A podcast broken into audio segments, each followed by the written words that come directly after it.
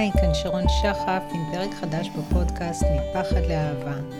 בפרק של היום החלטתי לדבר על נוכחות בחיי היומיום, או מה שנקרא נוכחות ברגע.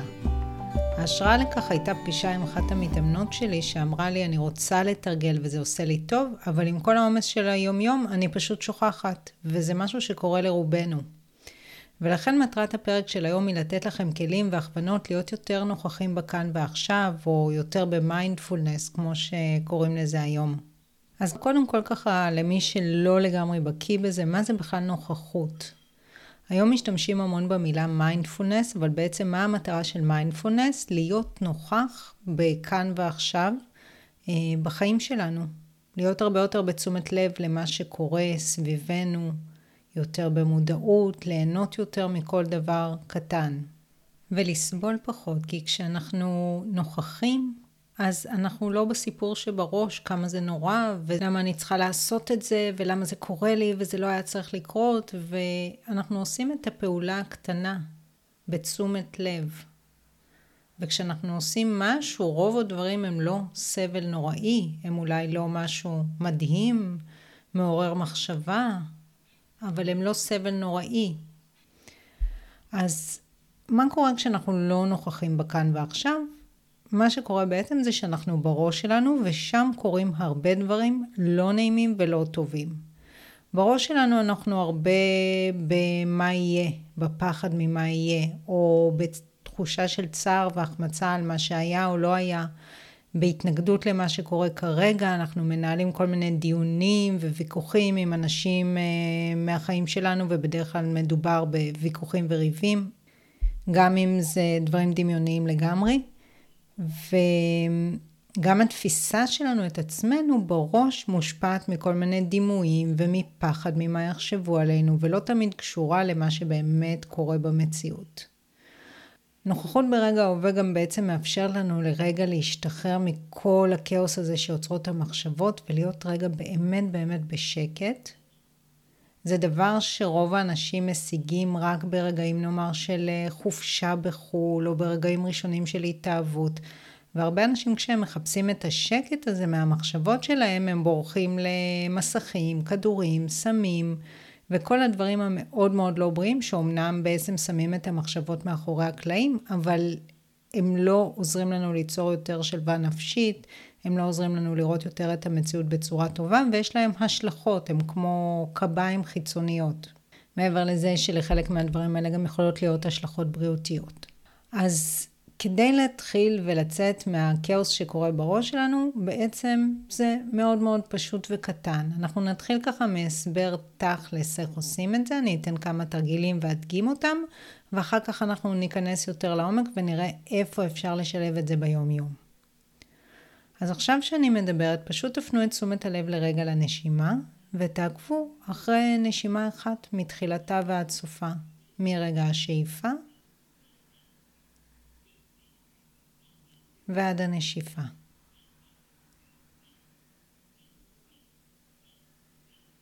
זה הכל.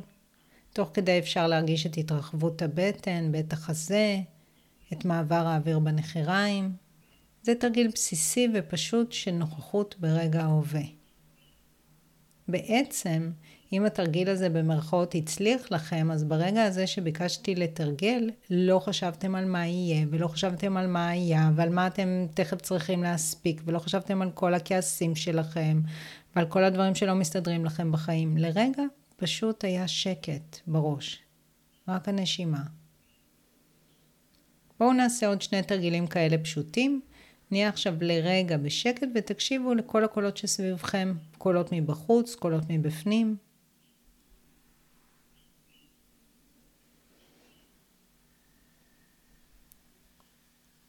ותרגיל אחרון, תבחרו משהו סביבכם בחדר, לא משנה מה, אם זה יפה או לאו דווקא, ותתמקדו בו.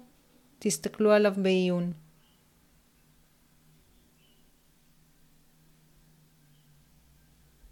אוקיי? גם שני התרגילים האלה, אם עשיתם אותם ככה בהצלחה, זה אין שבאמת הצלחה וכישלון, כי לפעמים אנחנו מצליחים להיות יותר ממוקדים ולפעמים פחות, אבל אם זה באותו רגע הייתם ממוקדים, אז המוח לרגע קצר היה נקי ממחשבות. כמובן שאם היינו ממשיכים את זה לאורך זמן, היינו יכולים לבהות באותו הדבר שהסתכלנו עליו ולהתחיל לחשוב. אז הרעיון הבסיסי בעצם כדי לשלב נוכחות בחיי היומיום, זה לשלב כמה שיותר פעמים את התרגילים הקטנים האלה, שבעצם עבורם אנחנו לא צריכים לעצור ולא צריכים שום uh, setting מיוחד. ואני גיליתי במהלך השנים שכשיש לי נקודות ציון לתרגול, זה הכי קל לי. מה זה נקודות ציון? זה כמו מקומות שאני זוכרת בראש, שהם מחוברים לתרגול נוכחות. לדוגמה, כשאני הולכת ברחוב, אני יכולה ללכת סתם שקועה במחשבות, ואני יכולה לשים רגע לב לאיזשהו אה, עץ או פרח, או למראה השמיים, לתחושה של רוח נעימה בעונות שנעים. עוד מקומות שאפשר ככה להשתמש בהם כנקודות ציון לתרגול, זה ברגע שאנחנו מתעוררים בבוקר, אפשר להקשיב לקולות מסביב, להרגיש את התנוחה של הגוף על המזרון. כשמדליקים את המחשב, היום זה כבר לא מדליקים את המחשב, כי הרי רוב האנשים ישר נכנסים לטלפון, אז רגע לפני שנכנסים לטלפון בבוקר, לעשות איזשהו תרגיל כזה. לפעמים זה יהיה אותו תרגיל שעשיתם במיטה, ואצל חלק מהאנשים זה יהיה כמה דקות לאחר מכן.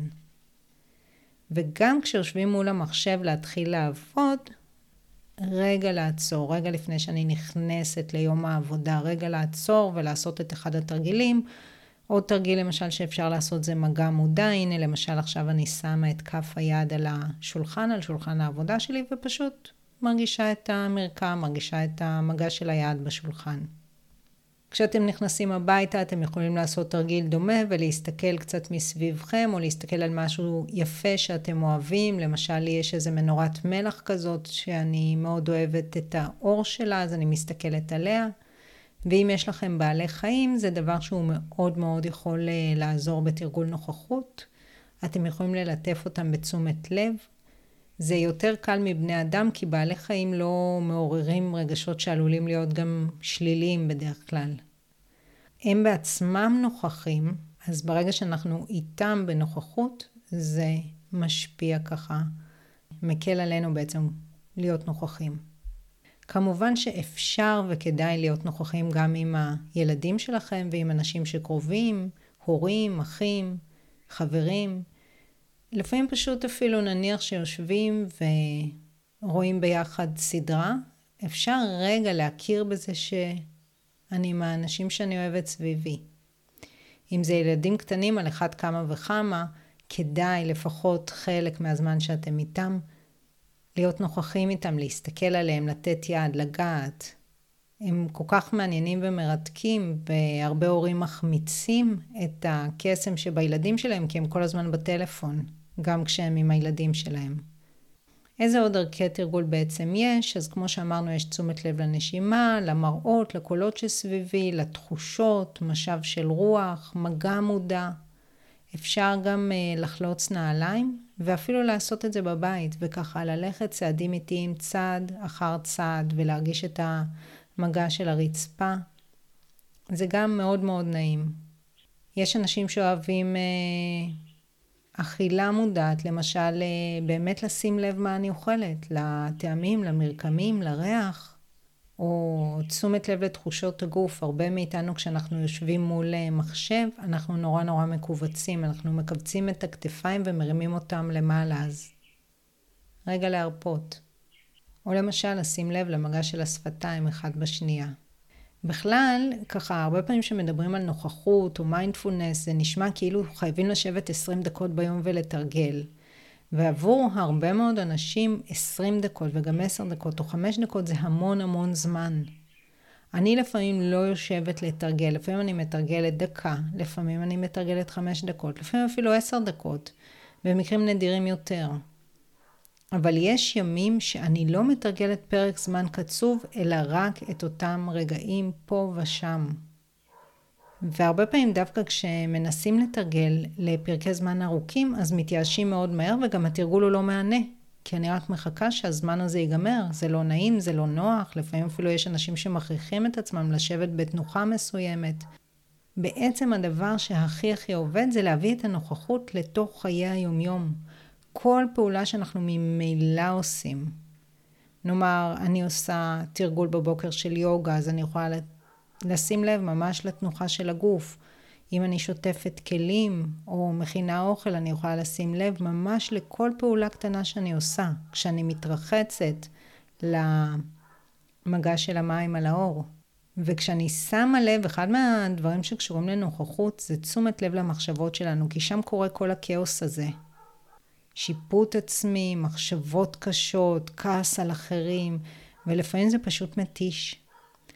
אז כשאנחנו שמים לב לזה, ולפעמים כאילו, וואו, די, לא בא לי לחשוב על זה עכשיו, ההתמקדות בנוכחות, במה שאני עושה ממילא כאן ועכשיו, הרבה פעמים תהיה משהו שהוא מאוד מאוד מועיל. יש גם פעילויות שהן בעצם פעילויות שמקדמות נוכחות, כי הביצוע שלהן כרוך בעצם בתשומת לב, כמו קריאה, שזה דבר שאני מאוד מאוד אוהבת.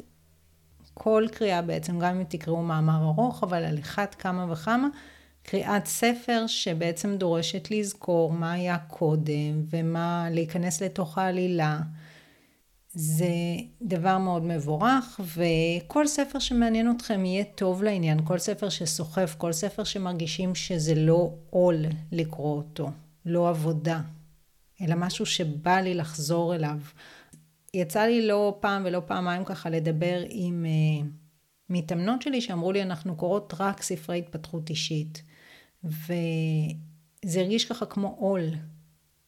ואני דווקא ממליצה להיכנס חזרה לקריאה או להתחיל בקריאה בספר שהוא מאוד מאוד סוחף עבורכם. גם ספרי התפתחות אישית זה לפעמים דבר נהדר וסוחף, אבל לפעמים זה ככה כמו עבודה. ספורט זה דבר שמקדם נוכחות וככה את המעבר הזה מהראש לגוף. יצירה, ציור, אה, כל מיני אה, עבודות יצירה. כל דבר בתחום הזה זה דבר אה, נפלא ומבורך. תפירה למשל, יש הרבה נשים שאוהבות תפירה. בישול ואפייה, גינון, וכמובן, כמובן, כמובן שהייה בטבע, שהטבע מעצם טבעו הטבעי מעורר בנו אה, נוכחות וככה שקט, כי הוא עצמו שקט ושלב. ים, כל טבע שהוא, ובטח, אה, ובטח טבע ככה, ככה מדהים שיש אה, בחו"ל, יש גם בארץ כמובן. אז זה דבר מבורך, בין אם זה לעשות טיול או רק לשבת בטבע. עכשיו, דבר נוסף זה שכמובן כדי להיות אה, נוכחים אנחנו לפעמים צריכים להרים את העיניים מהמסך כי היום אנחנו בכל רגע פנוי נמצאים במסכים אז בעצם אה, אותם רגעים שאנחנו יכולים להקדיש לנוכחות הם אותם רגעים שנמצאים בין לבין משהו למשל נגמרה סדרה בטלוויזיה אני לוקחת לי כמה רגעים עד שאני אולי מתחילה פרק נוסף, או אני ממתינה איפשהו, או אני נוסעת בתחבורה ציבורית. גם כשאנחנו ברכב, אז אפשר ככה להיות בנוכחות במקום בעצבים על הפקקים שבכביש. ורגע לשים לב לשמיים שסביבנו, כמובן תוך כדי הסתכלות על הכביש. או פשוט לשים לב לדגם של הרכב שלפנינו. בכל מקום אנחנו יכולים לעשות את זה, וכדאי תמיד להתחיל ברגעים שאנחנו באופן יחסית רגועים, זה לא, כל העניין הזה של תרגול נוכחות הוא לא כדי להירגע. הוא גם כדי להירגע בסופו של דבר, אבל הוא קודם כל כדי לחוות באופן עמוק ומלא את מה שקורה בחיים שלנו ביום יום. לא לעבור בחוסר מודעות את החיים. היום יש אנשים שהם כל כך ככה במקום הזה שמפחדים מ... רגע של שקט שהם אפילו לא מסוגלים לראות סדרה. אז לפעמים כשאני ככה פוגשת מישהי שהיא לא מסוגלת לראות אפילו פרק של סדרה, שמאלה שמספרות לי שהן רואות חברים בלופים ותוך כדי הם בטלפון, אני אומרת לה, בואי תתחילי מסדרה. סדרה מצחיקה, סדרה עם פרקים קצרים, ופרק אחד, 20 דקות, תשבי והטלפון יהיה רחוק ממך. כי לפעמים רמת הקשב היום כל כך כל כך ירדה, שאפילו את זה הן לא מסוגלות לעשות. ולכן גם אם תשימו לב, הדברים שאני מציעה הם מאוד מאוד קטנים, מאוד מאוד פשוטים, תוך כדי, אני אפילו לא צריכה להילחם עם הרעיון שאני חייבת להפסיק לחשוב.